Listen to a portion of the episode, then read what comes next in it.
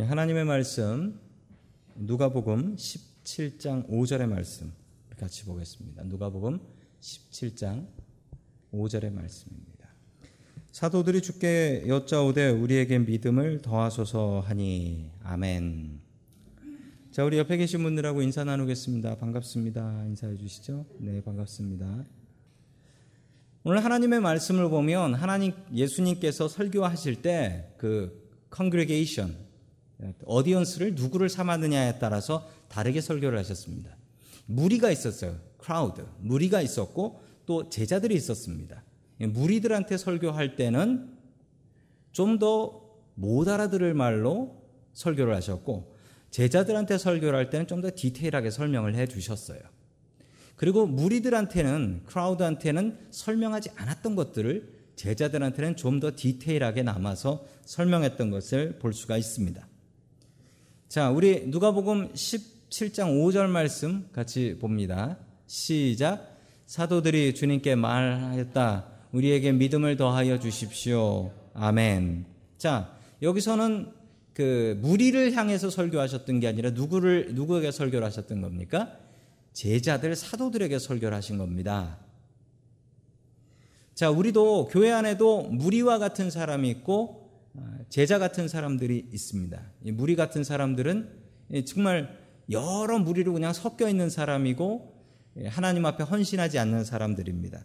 그렇지만 이 제자들은 달랐습니다. 제자들은 작은 수였고 그리고 이 사람들은 예수님을 위해서 자기의 모든 것을 버리고 따랐던 사람들입니다.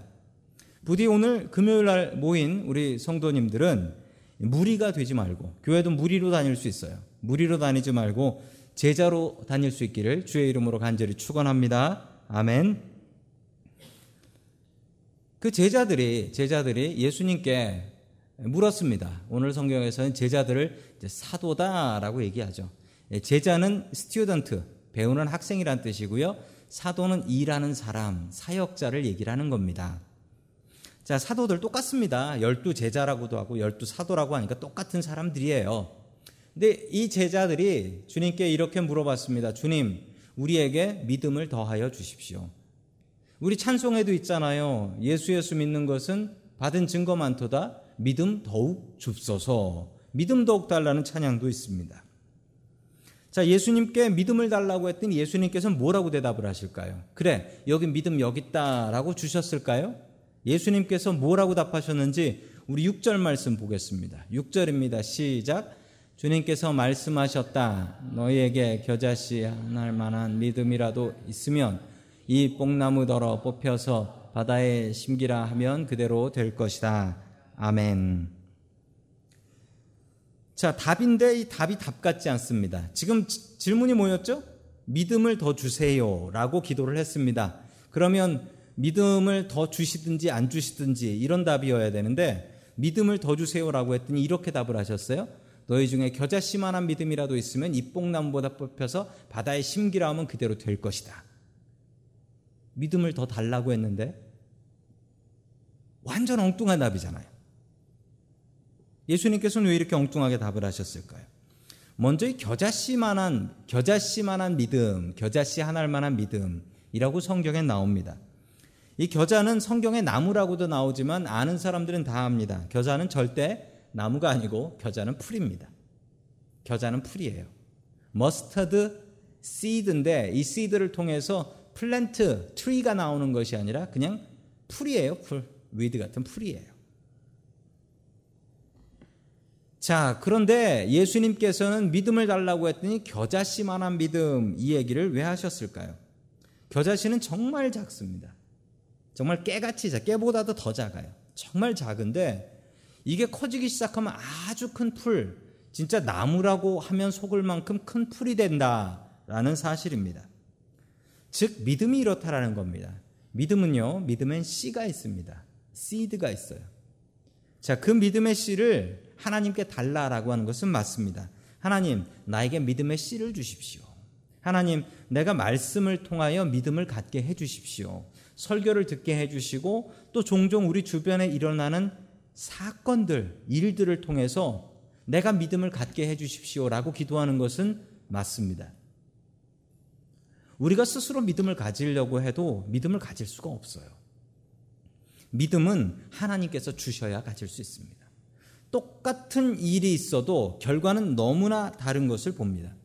똑같은 설교 말씀을 듣고도요, 어떤 사람은 은혜 받는 사람이 있고, 어떤 사람은 시험 당하는 사람이 있습니다. 아니, 똑같은데 왜 그렇죠? 똑같은 하나님의 말씀을 읽고도 어떤 사람은 은혜를 받는 사람이 있고, 어떤 사람은 좋은 사람이 있습니다. 왜 다른 거죠? 우리가 하나님께 그걸 갖고 기도해야 돼요. 하나님, 나에게 믿음의 씨를 주십시오. 내 마음에 믿음의 씨를 뿌려 주십시오. 우리 성경에 네 가지 밭의 이야기가 나오죠. 씨를 뿌렸는데 어디는 길가에 뿌려졌고 어떤 건 돌밭에 어떤 건 가시나무에 어떤 것은 옥토 좋은 땅에 뿌려졌던 이 네 가지의 씨를 여러분들 기억하실 것입니다.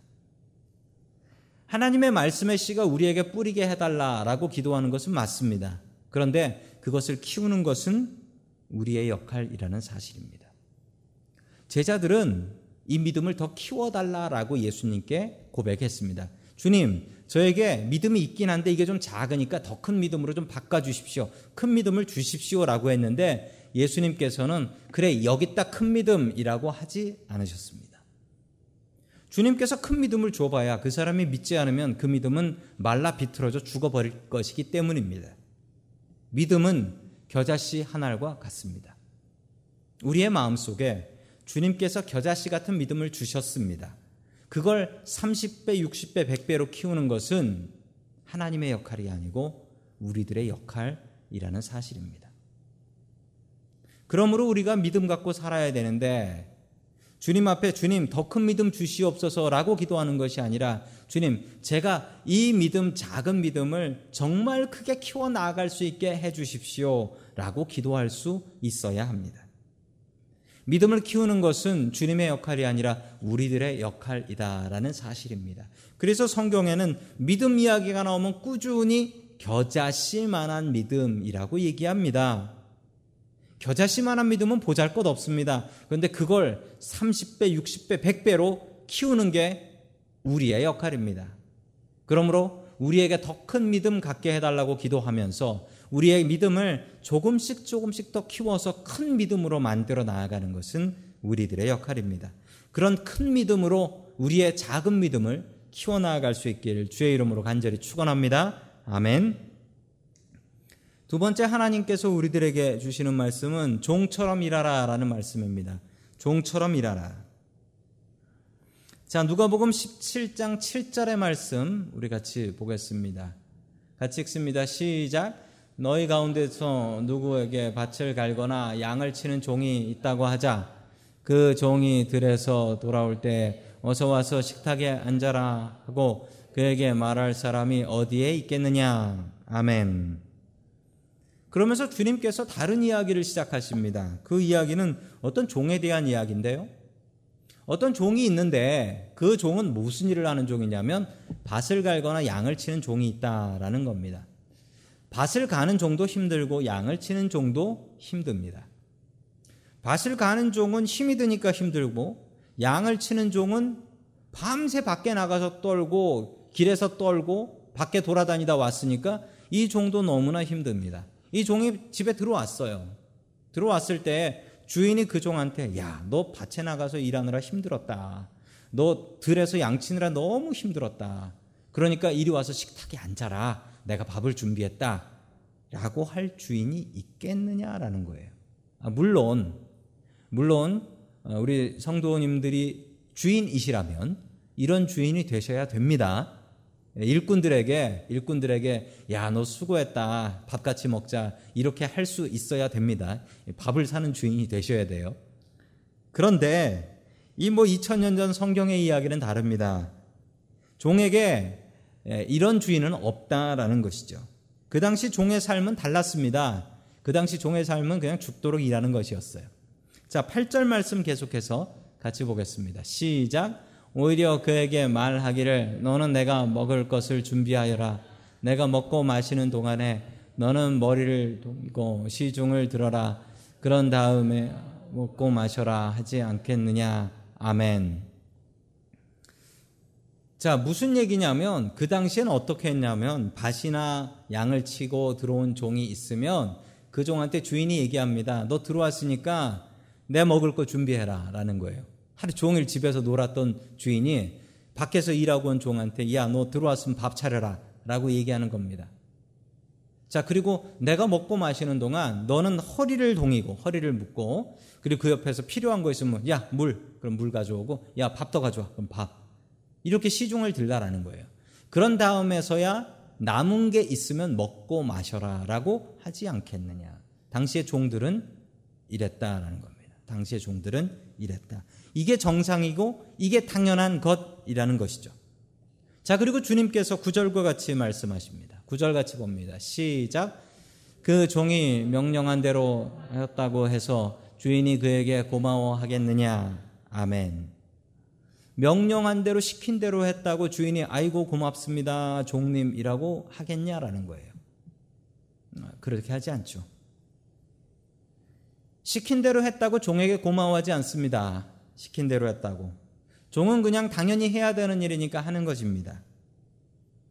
우리가 주님의 일을 할 때 이런 마음으로 해야 합니다. 주님의 일을 할 때 우리는 속에 이런 마음이 있습니다. 고마워하는 마음. 누군가 나에게 고마워해 줬으면 좋겠다. 내가 교회 일을 하면서 누군가 나를 칭찬해 주고 누군가 나에게 고마워해 줬으면 좋겠다. 라는 마음이 있지요. 물론 그러셔야 됩니다. 성도님들 서로 고맙다, 고맙다 하시면서 하셔야지 너무나 당연하게 하시면 안 됩니다. 우리 교회에서 다들 뭔가 우리 금요기도에 계신 분들 거의 다 뭔가를 봉사하고 계신 분들이에요. 그런데 그거 당연히 여기시면 안 돼요. 당연히 여기시면 안 돼요. 옆에 계신 분들은 칭찬하셔야 됩니다. 칭찬하셔야 돼요. 옆에 계신 분들을 한번 봐주세요. 옆에 계신 분들이 뭔가 하는 일이 있는 분들이시죠? 예. 뭔가 하는 일이 있는 분들이에요. 심지어 저기 김진수도 뭔가를 해요. 우리 옆에 계신 분들한테 참 수고가 많으십니다. 라고. 참 수고가 많으십니다. 에이, 집사님도 수고 많으세요. 예, 수고 너무 많으세요. 자, 이렇게 수고한다고 격려해 줘야지 뭐 맨 당연하게 여기면은 그거 교회가 교회, 교회 모습 아닌 거예요. 늘 똑같은 일을 한다고 해서 그거를 똑같이 여기면은 안 됩니다. 여기서 제일 똑같은 일을 오래 하신 분을 보니까 우리 남 집사님이 제일 똑같은 일을 오래 하신 것 같네요. 저 오시기 전부터 재정부셨으니까. 자, 똑같은 일을 오래 한다고 해서 당연하게 여기면 안 됩니다. 당연하게 여기면 안 돼요. 칭찬해 주셔야 돼요. 고맙습니다. 감사합니다. 해야지 그게 아름다운 교회의 모습입니다. 그러나 그러나 일하는 본인은 절대로 그런 생각 하지 마십시오. 일하는 본인이 그 생각을 하면 시험에 듭니다. 시험에 들어요. 내가 돈도 안 받고 교회를 이렇게 하는데 사람들이 칭찬도 안 해줘. 이런 마음이 들면 그때부터 시험이 드는 겁니다. 그때 우리가 가져야 될 마음은 무엇이냐? 이 누가복음의 마음이에요. 종의 마음입니다. 종의 마음을 가져야 돼요. 우리 10절 말씀 계속해서 같이 보겠습니다. 시작. 이와 같이 너희도 명령을 받은 대로 다 하고 가서 우리는 쓸모없는 종입니다. 우리는 마땅히 해야 할 일을 하였을 뿐입니다. 하여라. 아멘. 자, 우리를 무엇으로 여겨야 되냐면 쓸모없는 종이다라고 스스로 생각해야 됩니다. 그러나 절대로 쓸모없는 종이 되지 마십시오. 진짜 쓸모없는 종은 있습니다. 진짜. 교회에도 어떤 공동체에도 아이고 저분은 정말 정말 X다라는 그런 섬김도 있습니다. 그런 종은 되지 마십시오. 그런 종은 되지 마십시오. 쓸모 있는 종이 되어야 됩니다. 그러나 스스로 생각할 때에 쓸모없는 종이다라고 생각해야 합니다. 쓸모없는 종이.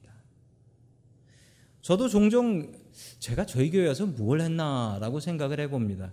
그러면서 머릿속에 생각나는 것들이 있죠. 제가 처음 교회 왔을 때 모습하고 지금의 모습하고 제가 교회에서 어떤 일들을 했는가를 제 머릿속으로 생각을 해요. 생각을 하면서 드는 생각이 자꾸 그런 생각을 하면은 조금 섭섭한 마음이 들 때도 있어요.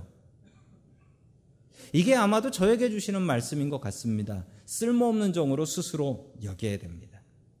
주님의 일은 사명으로 하는 게 맞습니다. 종은 주인의 기쁨을 위해서 일하는 것이 맞습니다.